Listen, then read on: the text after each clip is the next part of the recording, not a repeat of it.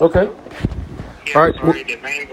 We're, we're right back to the interview. So you were talking about your, you know, you being in the cotton ecosystem and some other things you've been doing.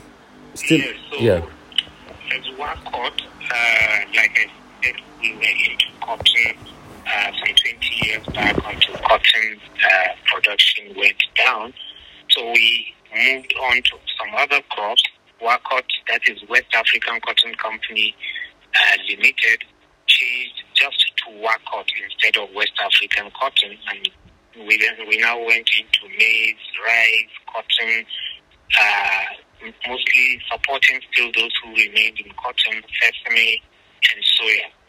In all this, what we do is a complete uh, value chain approach from seeds to agro inputs to extension to market access and a buyback program for the farmers. Um, today, uh, we probably say that we have over 50,000 farmers across each of these value chains um, doing different types of activity and in different uh, locations. Then WACOT also continues doing some other agri commodities uh, for export. Uh, so that is WACOT. Uh, then we have uh, WAFIL, an agro processing uh, company in Shagamu doing vegetable oil out, and this is a multi-seed uh, factory. When I say multi-seed, it processes all the oil seeds you can think of uh, that are available in Nigeria in order to get out vegetable oil. Because Nigeria, we have found out, is actually uh, vegetable oil uh, short in its uh, consumption. So it's actually a way to reduce the input uh, bill of food. Uh, we set up WACOT Rice in Kebbi. WACOT Rice is involved in uh, cultivating rice and processing it. Uh, today, after about five years and six years, let's say, in uh, in the process, we have taken the foremost position, the food position in Nigeria has the foremost rice company doing uh, production of over 240,000 metric tons of paddy. And probably we also claim to be the largest rice mill in Africa. Uh, this is uh, also there. Um, then we have a fertilizer uh, blending company. We are operating the Edo State Fertilizer Blending Company in uh, uh, the only uh, compound blending plant in Nigeria. This is just producing fertilizers. So we do compound blend of fertilizers that are crop specific, soil specific, and probably region specific. And uh, since we started this in 2018, we've actually been mo- moving in leaps and bounds. Uh, we're thinking of uh, a way to expand this to cover more than just Nigeria because being the only compound blending plant, we can produce specific blends. Uh, and as you know, uh, Nigeria has changed from being um, an importer of fertilizers to probably a global player in the uh, sector and is looking forward to being the foremost uh, supplier of uh, urea, at least in the, the, the, African continent, and will soon be able to cover the rest of uh, the world. So this is how it's happening. Okay. Okay. I mean, thank you so much because a lot of people, when they look at Nigeria, they say, oh, what is really going on there? A lot is not going on. Uh, but with all you have said, you know, with, with your group, the TIG group, uh, the TGI group, a lot is going on. I want, I want you to, to say the direct impact of all of these activities on the farmers and the things you've done to be able to upgrade farmers in Nigeria. Okay, um, Rufai, thank you very much. You see, uh, unlike many people who have been involved with farmers uh, in this country, um, and also against all um, general media understanding that uh, farmers have not been doing well, we don't want to say that. First of all, there is no better partner in the Nigerian economy than the rural farmer. We know that, we understand that. We've practiced it, we've seen it uh, happening. And what do we uh, give to the farmer? First of all, like I said, when we go into um, an area or any of our crops, the first thing we do is to understand the nature of the terrain and the people behind it. And our understanding of the Nigerian farmer is that first and foremost, he's a progressive person. He's interested in expanding his uh, crops. He's interested in also making a living. He's interested in uh, earning and, and, and, getting out of the poverty uh, um, vicious circle that he has been put in. So he, uh, as a person, also we we understand he's a very honest person. The rural farmer, regardless of location in this country, is a very honest person. Uh, so all these hype and stories that farmers, when they collect uh, loans or when they collect items, they don't pay back and so on, uh, is, is not true. For the last five years of our experience in outgrower scheme in Nigeria, we have averaged 98.6% recovery rate. Hmm. 98.6% recovery rate. And these are the same rural farmers everybody keeps saying, oh, they don't pay. And then the risk goes high. So the banks get scared and everybody runs away from supporting the rural farmer. This we have been doing and we have been doing it very well. We have also seen a situation where because of the support we get from the farmer and because of the support we put on the table, we have seen the productivity on the land and the farmer in many cases has doubled in the last five years. Let's take, for instance, rice when we started it in Kebbi. The average uh, production in a hectare of land is just about two tons per hectare of paddy. Today, our farmers are averaging four tons per hectare. Hmm. So that's good. How, how are you able to achieve? How are you able to achieve that? Good practices, very good practices. You see, the farmer is uh, why is his production low? His production is low because number one, he doesn't have an assured supply of inputs. He doesn't have a support in terms of preparing his land. He doesn't have the support in terms of information on the right times to do the right things. You understand? If all of these things are in place, he is given his inputs at the right time. He's given the advice of when to plant, when to weed, when to do this, when to do all of those things, and he does them right.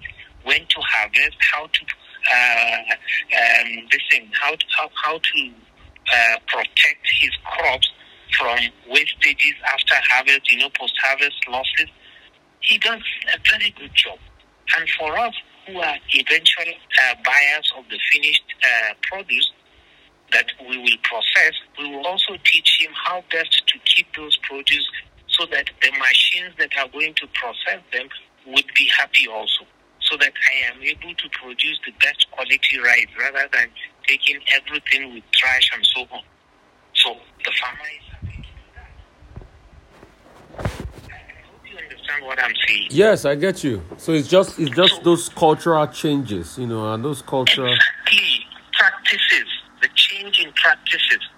If he gets the right inputs at the right time and he's trained, one of the first things we always do is immediately we get to a community, we put them uh, through series of trainings, one of which is farmer business school. I mean, we don't want him to start thinking he's just a, a, a tool.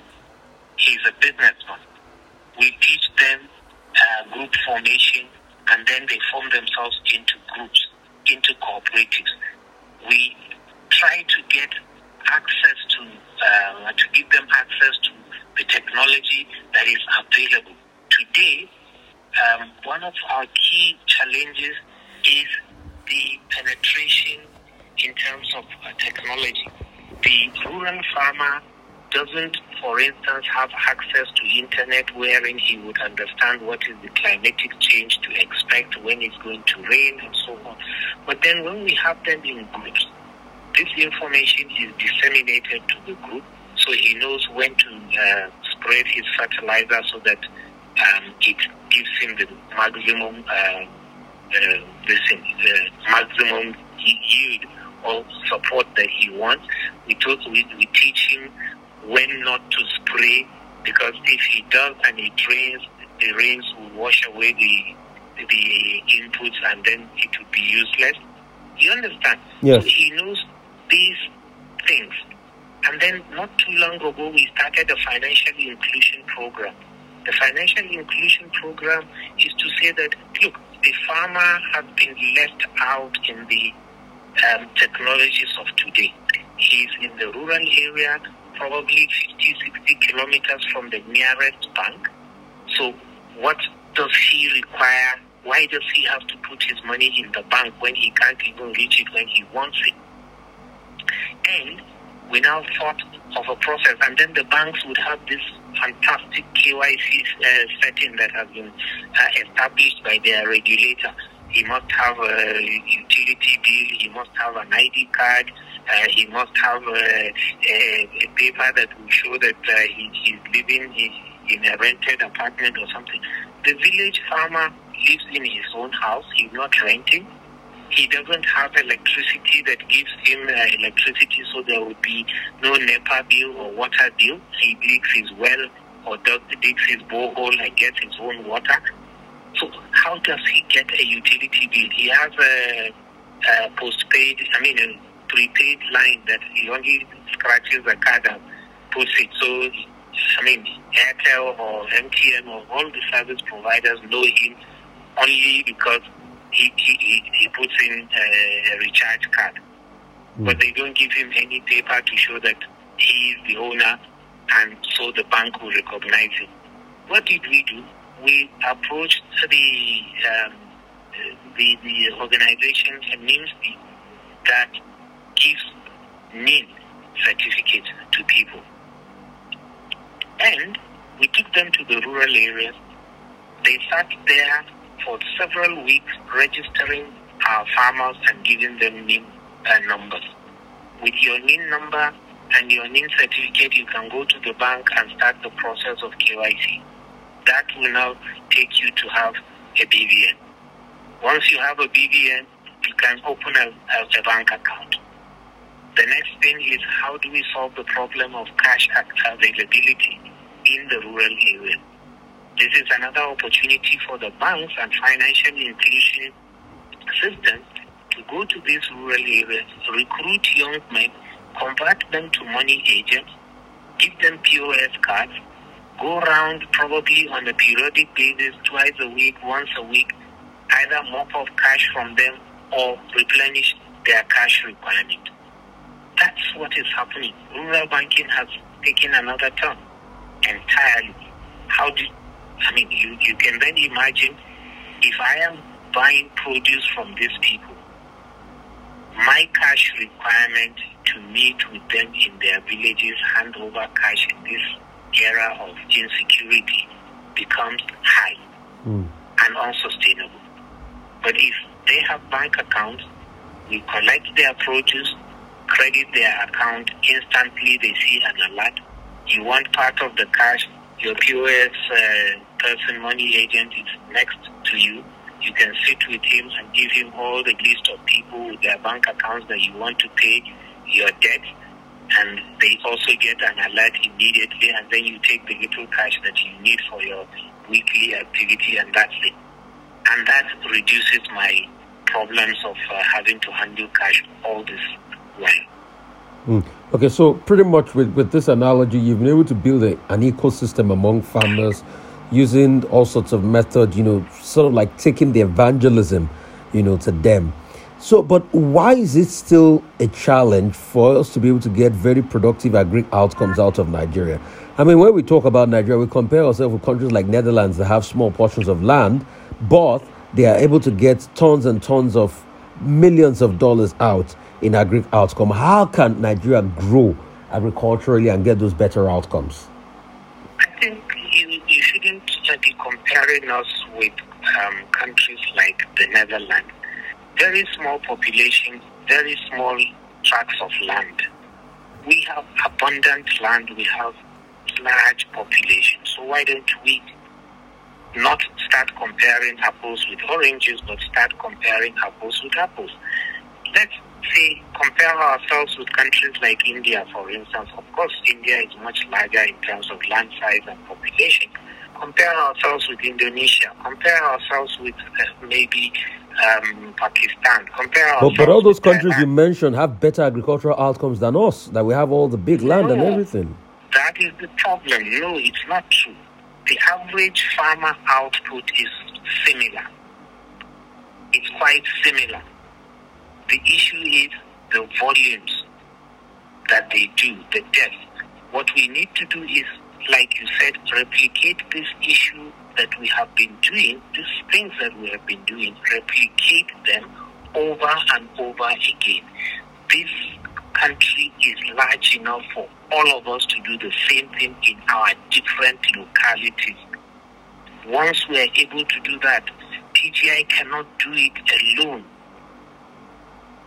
let others also get into this same thing and build the same ecosystems and be able to do it.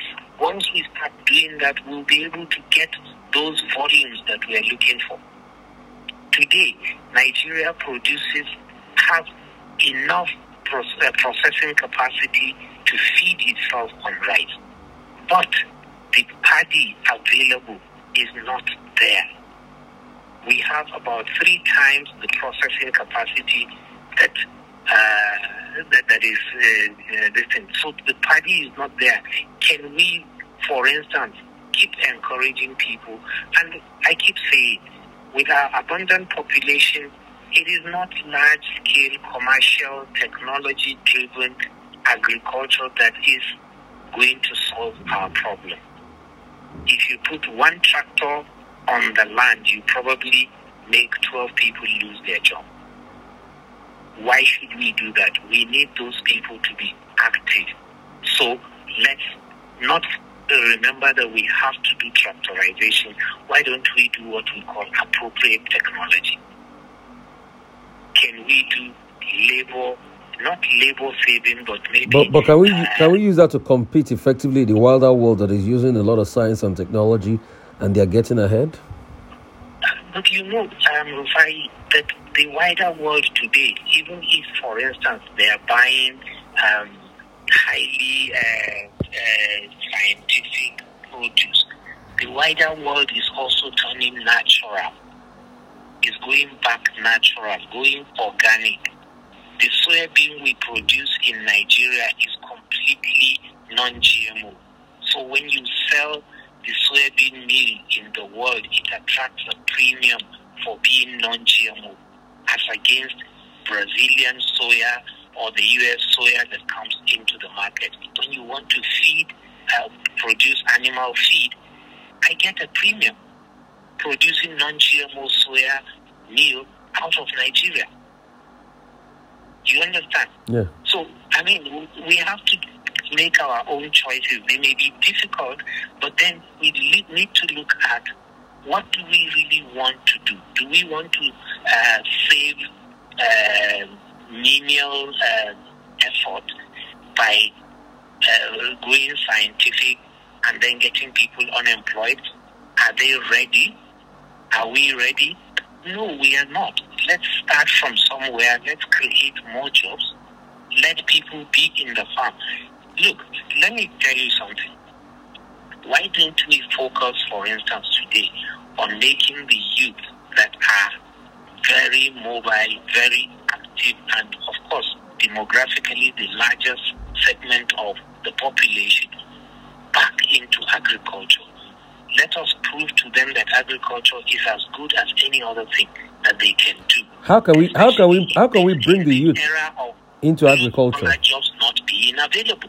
So how can we bring them into ag- agriculture? Because they are looking at the outcomes that are as a low. Let me, let me, let me give you this typical thing thing that also has happened in the area where we're doing paddy.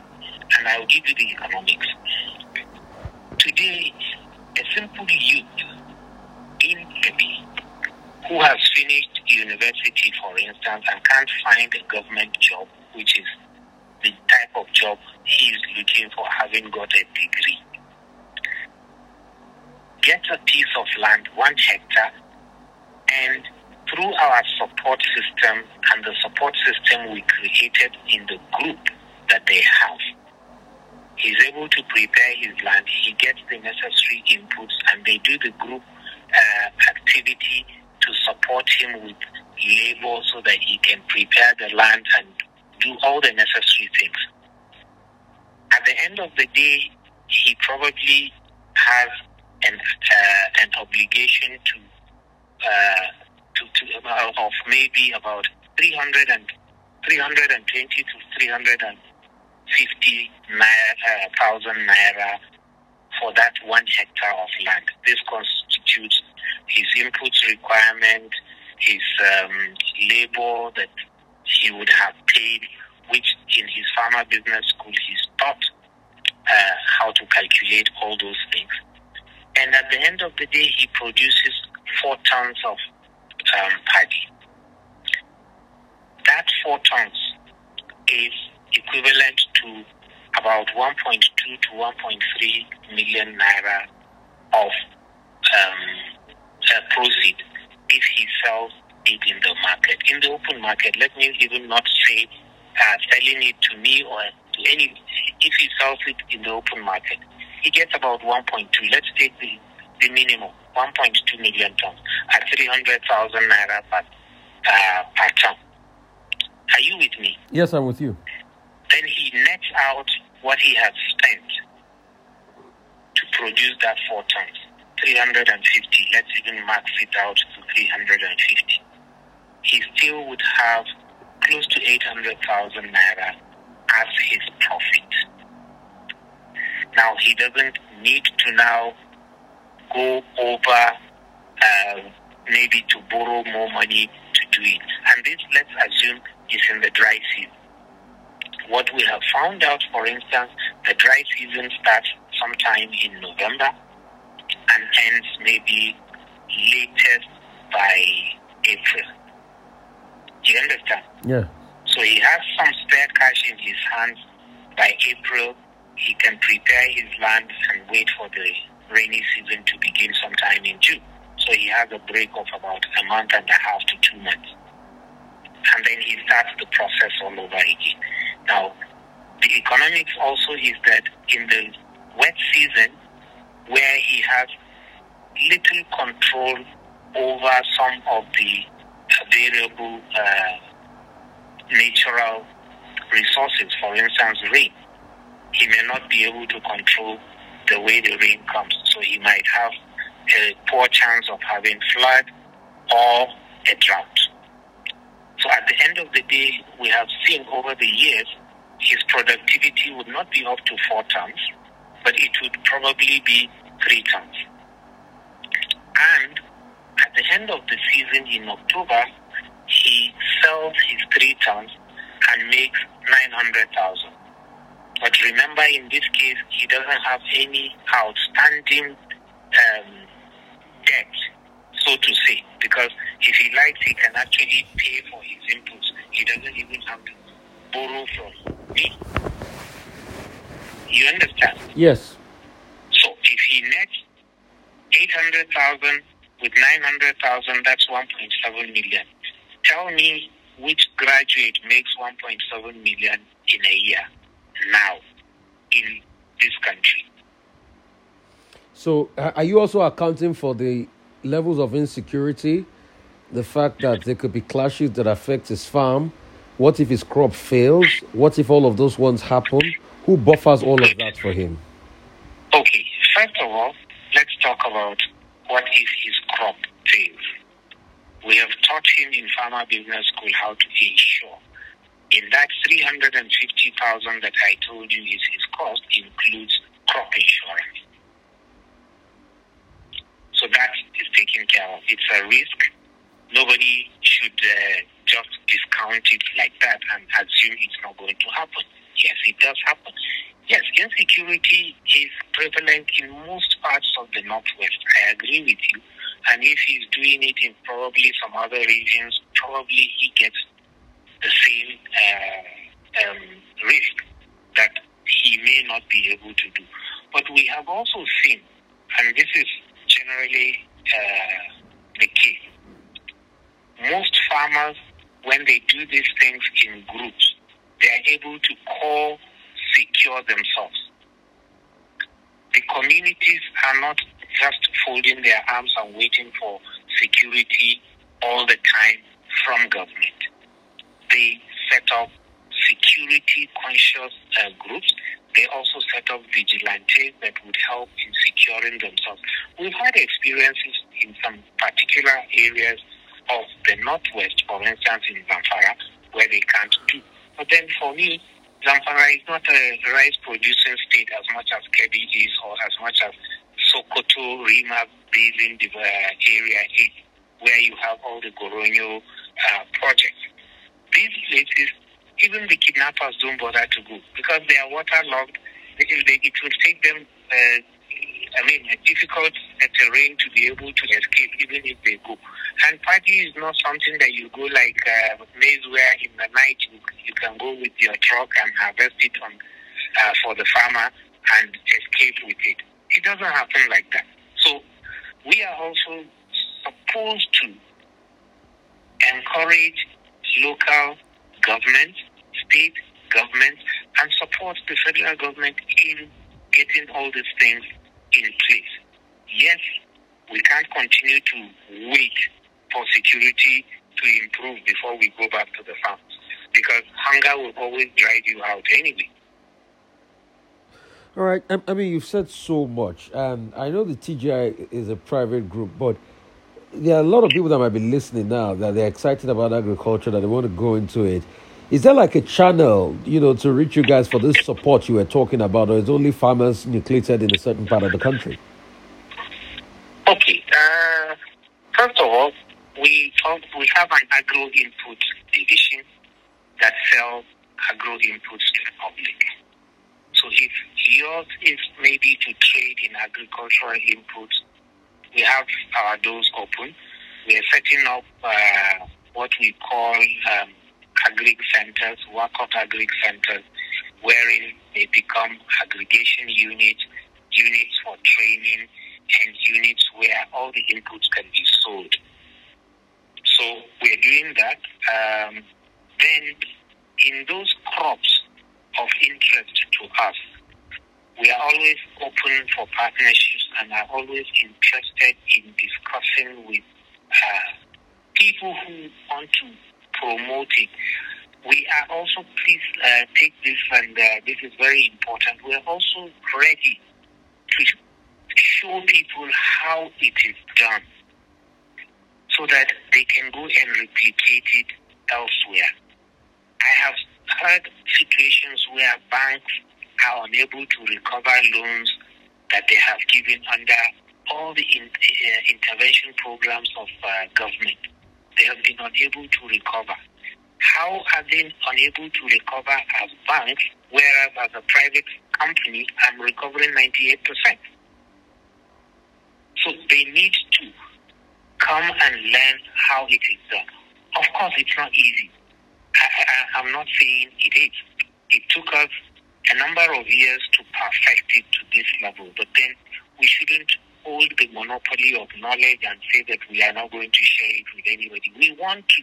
We want these things replicated because Nigeria is a great country and we have to continue to build it to become greater. Okay, Th- thank you so much, and, and I really say a very big thank you because I know somebody listening to this thank you so will, will, will, have been greatly inspired, and you know it's it's going to help promote Nigeria make Nigeria a whole lot better, and, and, and help us achieve greatness across board in the also in the agricultural value chain. Thank you so much uh, for your time, and definitely I, I know when this hits